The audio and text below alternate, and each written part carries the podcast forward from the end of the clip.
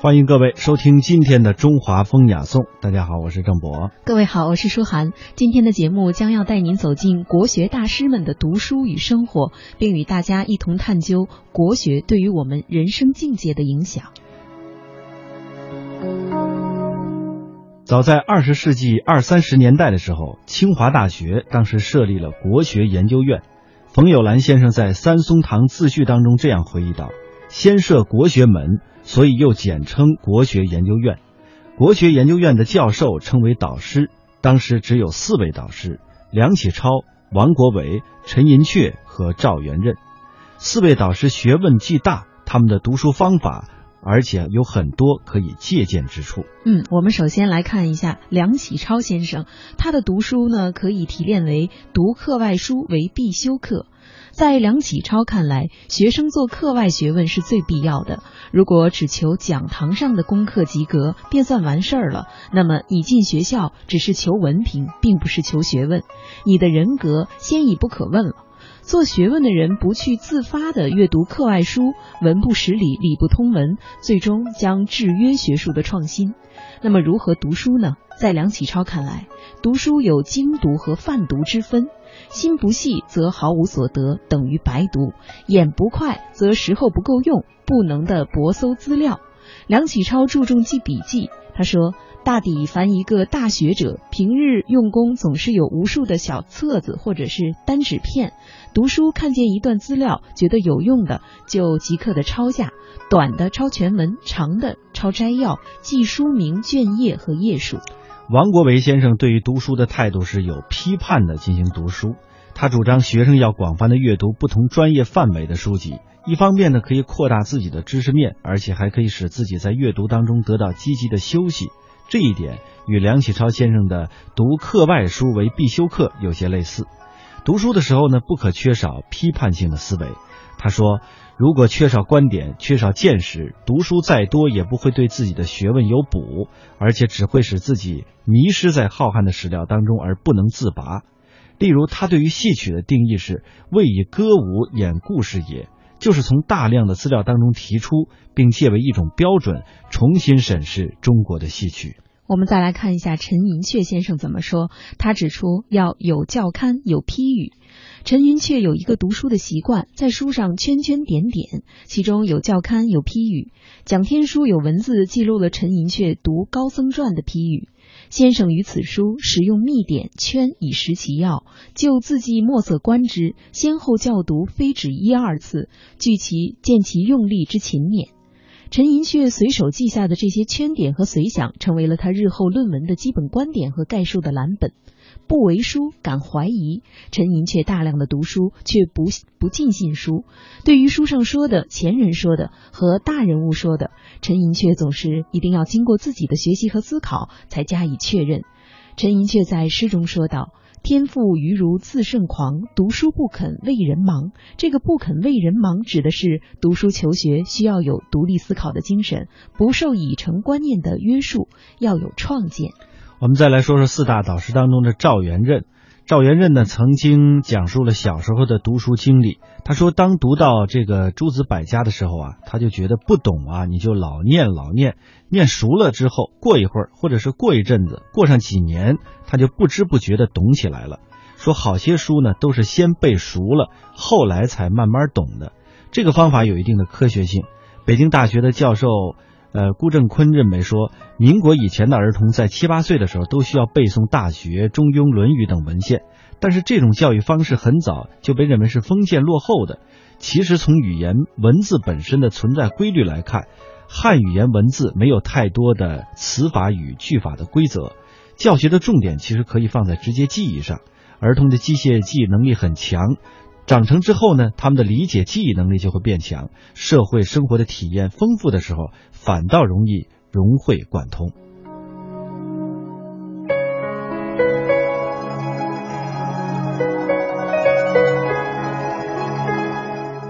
除了上述四位清华大学的国学导师之外，具有国宝之誉的百岁国学大师饶宗颐，称得上是一位飞升国际的百科全书式的大学者。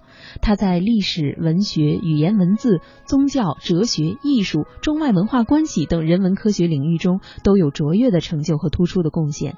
饶先生的读书与生活始终秉承的他的六字治学态度，那就是求真、求是、求正。他的治学之道博大精深，文艺哲史融会贯通，被同辈的学者呢盛誉为业经六学、才备九能的全才。这个时代人们该如何的治学？大师究竟是怎样炼成的呢？接下来我们通过下面的音频，走进饶宗颐的治学与人生。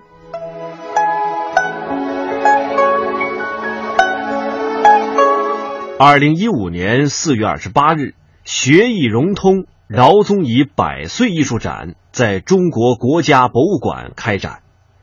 百岁啊，对于一个人来说，这已是人生的圆满；而对于饶宗颐来说，学术上的超然地位为这份圆满又增添了一份光环。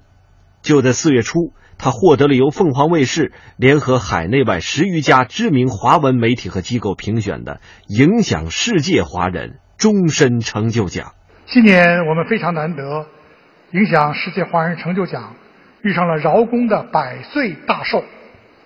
饶公是一个国宝级的人物，北冀南饶，他的治学和修为堪称山高水长，不仅是我们一代的国学宗师，也已经是当今世界汉学领域的泰斗。饶老的一生啊，学术研究范围之广，成果之多，在同时代学者中很少有人能与之相比较。这就像什么呢？像金庸小说里的独孤求败，想找个对手切磋一下都变得奢侈了。大事难成啊！那让我们从饶老的经历来看一看，大师究竟是怎样炼成的。这首先要有淡泊名利之心。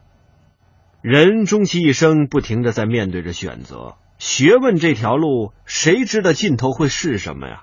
没准终其一生一事无成，这岂不是耽误了万丈红尘当中的权钱名利、恣意享乐呢？想练成大师，这颗淡泊名利的心，得是一个必要条件。有它呢，不一定能成。没他呀，却只能在名利场里浮沉。新文化是佛教的一个系统，不过真正做到新文化的人不是很多的，总是很多的杂念，很多的杂事。姚老师真能做到新文化，专注于他的学问的追求。中国工程院院士、香港大学前副校长李卓芬博士敬佩饶老的专注，在他的眼中。没有什么可以成为让饶宗颐先生停下来的理由。他是我见到的那些非常优秀的师姐里边最能集中他的真理、最能专注做他的学问工作的人。这其次呢，要有不断超越的精神。与饶宗颐并称的另一位国学大师季羡林先生就曾经说过：“学术发展的道路啊，不是平坦的。”不是永远一样的，在这条大路上呢，不时会有崇山峻岭出现。这种情况往往出现在有新材料被发现、有新观点出现的时候，少数奇才异能之士就会脱颖而出，这就是大师。香港大学饶宗颐学术馆副馆长郑伟明受教于饶宗颐先生。不仅是在学问上，更是在不断超越自我的人生态度上。饶先生的啊，他的人生态度，他其实很强调一个超越性。一个超越性是什么意思呢？他写过文章了，在这个方面，就是说在束缚之中啊，自我解放。他做学问，他没有框框，他有兴趣了，他就去摸啊，摸到某个程度，他就写成论文了，人家然后就发表了。啊，人家到底呃是否接受？他最初也不管，就他满足了自己追求知识、追求真理的那个欲望。这第三啊，大师一定要有对于学术的极高包容力。饶老呢，在敦煌学、甲骨学、词学、史学、目录学、楚辞学、考古学、金石学和书画等等多个领域是造诣非凡、广泛而无偏见的徜徉在充满奥妙的学术王国。饶宗颐最喜欢的一句话是“参万岁而意成纯”，这句话呢出自于庄子。对于他的解读也有很多的版本，我们呢不妨将其理解为参透万岁的变化，将其提炼浓缩为纯度极高的意识。我们将饶宗颐定位为国学大师，它代表了中国文化，而中国文化也塑造了他。在中国文化对世界的认知当中，世界是被当做一个整体来看待的。他所有的成就都是对世界整体的关照。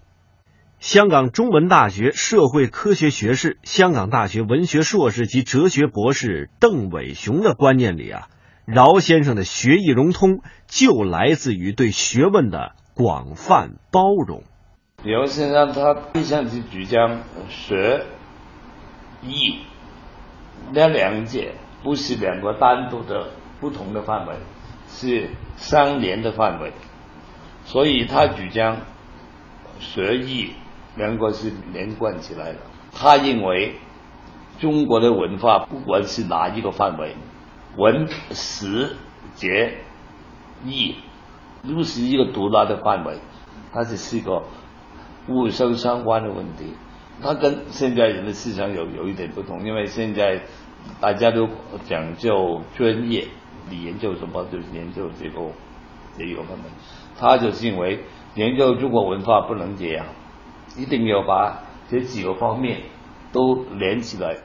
饶宗颐的百岁人生印证了大师诞生的个人与社会历史条件。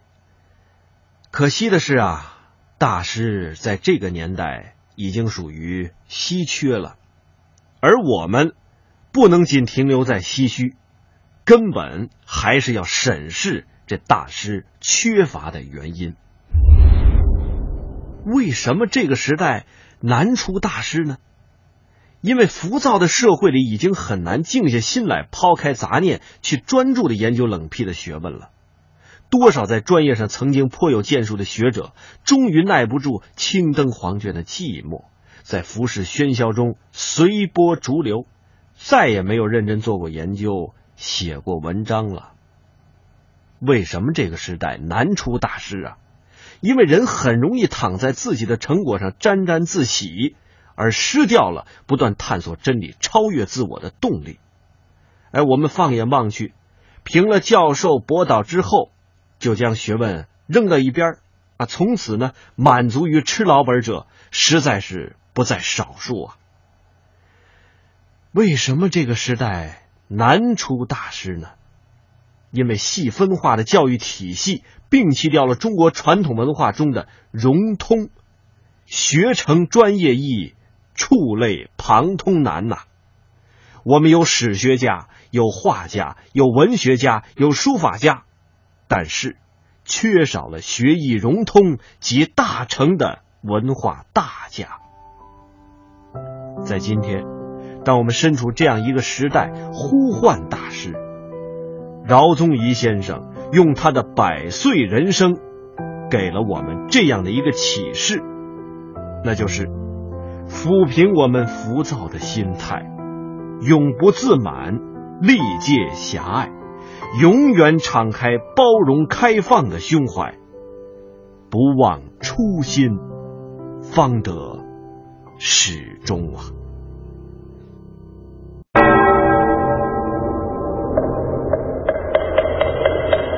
古与今，文化碰撞，雅与俗相得益彰，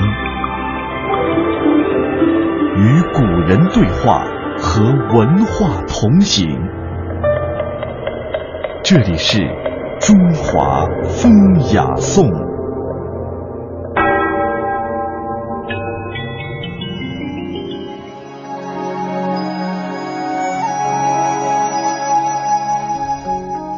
国学与中华文化有着天然的血脉，是中华文化之魂。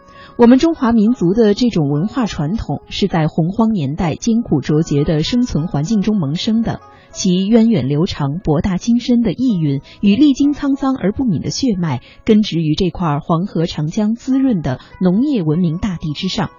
一传上说：“天行健，君子以自强不息；地势坤，君子以厚德载物。”这是我们民族精神与中华之魂的写照，也是燃照今天的火炬。中国传统文化与学术主要依托着世俗文化而形成，映辉着我们今天的日常生活，也启发着我们的人生境界，点亮了我们的心智。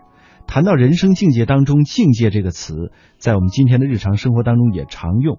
比如，我们批评一个人道德水平低，往往就会说他没有境界、境界低这样的词语。说到这个人的道德精神高尚，往往说他境界之高。境界这个词贯穿中国人生活的方方面面。王国维先生不仅在传统的经史之学当中成就非凡，而且在美学与文艺批评领域当中卓有建树。他写过一本名著《人间词话》，其中的主要范畴就是境界。王国维在这本书当中强调，人生境界是文学境界的前提，没有人生境界是写不好诗词的。从汉魏至唐宋元明清，境界是文学家与文学作品的灵魂。在传统文化中，人生境界与人格境界直接相关。从孔子到思孟学派的《中庸》《大学》，推崇的是内心的真诚无伪、慎独养心。直到今天，我们中国人最恨的是日常生活中的两面派。所谓人格，更多的是指内外合一的道德境界。孟子说：“人之所以异于禽兽者几希？庶民去之，君子存存之。”孟子认为，人和动物相区别的就是仁义礼智这些基本的道德素养。君子与庶民正是在这一点上加以区分的。因此，人生的意义就在于对这些基本道德价值的认同和追求。中国古代的思想学说大部分是教人如何做人的学说，当然也会涉及到人格境界的学问题。儒道两家尽管在政治与人生信念上有很大的不同，但是在对于人格境界的执着上却是一致的，并将人格建立在这种超越世俗的人格境界之上。中国古代的先哲热爱生命，但是他们也不赞同呃儒家学派的一些呃贪恋世俗而不顾人格。人格之所以不同于人品，就是在于后者往往是指一般的道德行为准则。有的人虽然没有接受过任何教育，但是人品敦厚诚实，也可以说是有人格的。中国传统文化与国学始终围绕着造就这种高尚的人格建设而展开，离开了人格境界，人生观的建设也就失去了依据。同时，中国古代的人生境界还与一个人的基本道德操守联系起来，它并不玄妙。孔子曰：“成人。”孟子曰：“取义。”这是中国人的基本价值判断。不管时代如何发展，这些基本的道德底线是不会变的。记得在二零零八年五幺二汶川大地震之中，一所学校的房屋倒塌了，一位老师全身趴在桌子下面，牺牲自己的生命，救下了桌子下面的四名学生。而在同时的另一个地方，有一个教师则在地震的时候扔下学生，自己首先逃走了。两相对照，人生境界的高低只是有天壤之别，这是不争的事实。所以说啊，心灵境界是人格境界的底蕴，没有心灵的真善美，自然也就谈不上人格境界的高尚。今天我们评价一个人的人生境界呢，往往会从胸怀啊、胸襟这方面去着眼。宋人讲理学道德也是从这方面去体悟的。比如说，在一首《秋日偶成》当中就有这样的咏叹：“闲来夫事为不从容，睡觉东窗日已红。”万物静观皆处自得，四时嘉兴与人同。道通天地有形外，思入风云变态中。贵妇不淫贫贱乐，男儿到此是豪雄。这首诗其实抒发了历经世故、学问洞达的哲学家的胸怀的宽敞，超越了世俗，达到了天人合一的人生境界。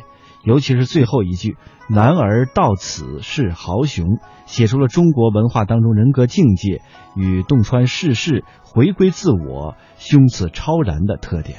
王国维先生在他的《人间词话》中也提出，古来成大事业者、做大学问者，一定要有很高的心胸境界。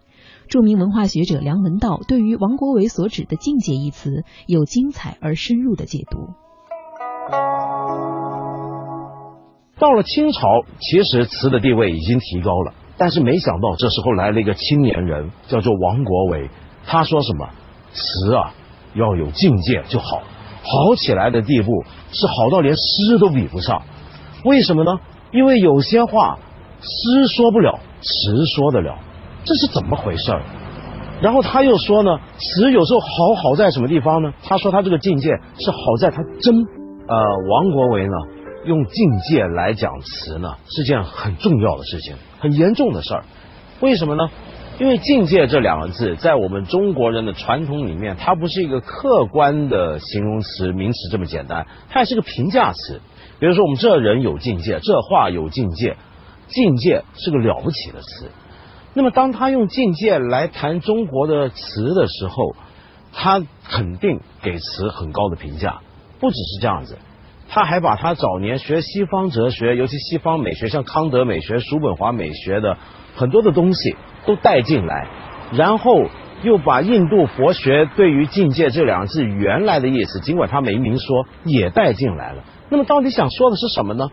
那么这样的一个境界，简单的讲，就是我们人啊，把我的感知能力投射出去，被我覆盖的这个外在世界。根就在我的这个境界之内了。那么，所以呢，本来人人都有境界，每个人说话都会有境界，因为每一个人都不可能脱离外在世界，而外在世界都脱离不出你对这个世界的掌握、感知跟投射。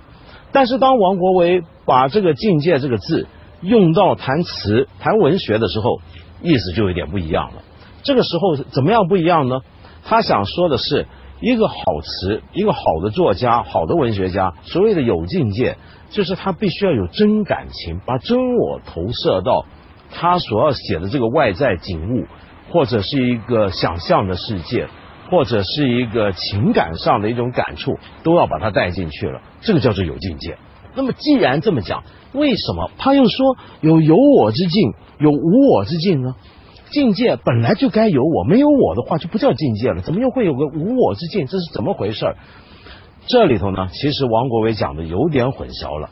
但是实际上，我们是能够理解他的意思的。比如说，我们看他举举的实际的例子吧：“泪眼问花花不语，乱红飞过秋千去。”这是冯延巳很有名的一首词里面的一句话。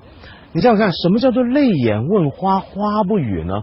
呃。花本来就不会说话，你问他，你跟一个死物说话有什么意思呢？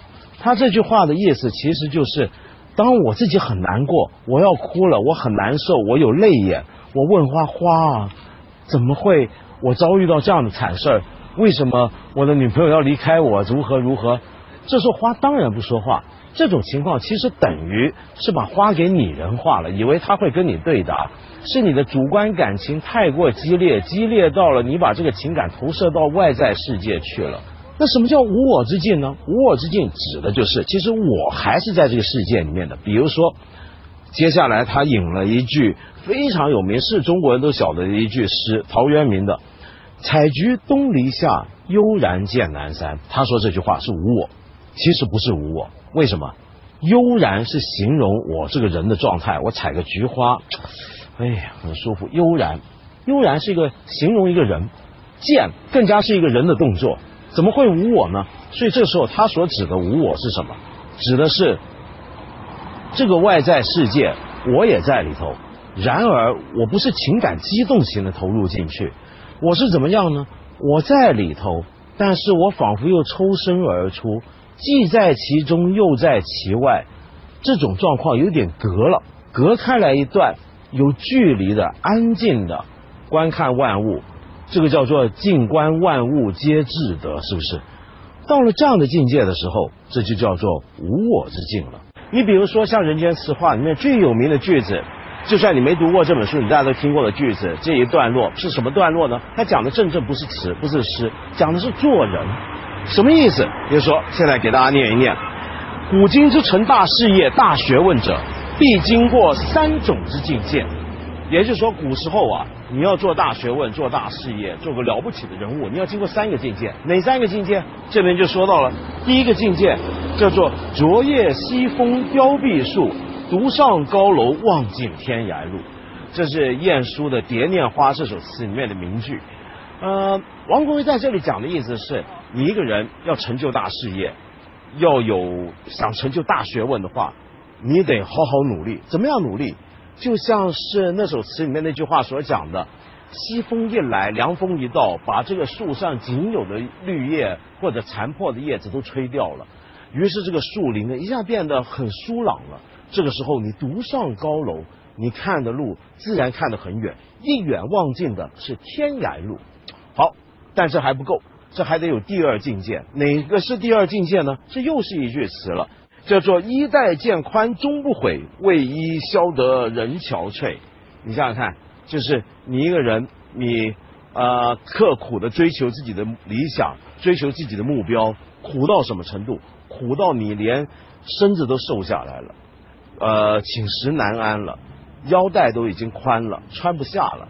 那么这叫第二境界。那还有第三境界吗？当然有，这第三境界也是个名句。这是辛弃疾《青玉案》里面的一句：“众里寻他千百度，回头目见那人正在灯火阑珊处。”这句话的意思放在王国维这里面解读是什么话？什么怎么来解呢？他的意思是：你一辈子追寻，跑来跑去，又是登高望远，又是刻苦磨练，但是到了最后又回头，原来我要找的东西，一早就在这儿。就在这个灯火阑珊处，这意思是什么？他讲的是很传统的中国式的一种儒家的人生观念。呃，这种学问、这种事业讲究的是一种成己达人之道，是一种君子成成长的道路。在这个道路里面，我们当然要能够有辽阔的视野，心头要高，志向要远大，所以要望尽天涯路。你为了要追求这样的志向。你当然得刻苦磨练自己，如琢如磨。但是到了最后，你会发现，原来你要找的这个东西，它一早就已经在这。那是你的本心，人心本身的自然的焕发散发。这，就是整个人生该走的一个道路，一个君子该走的人生道路。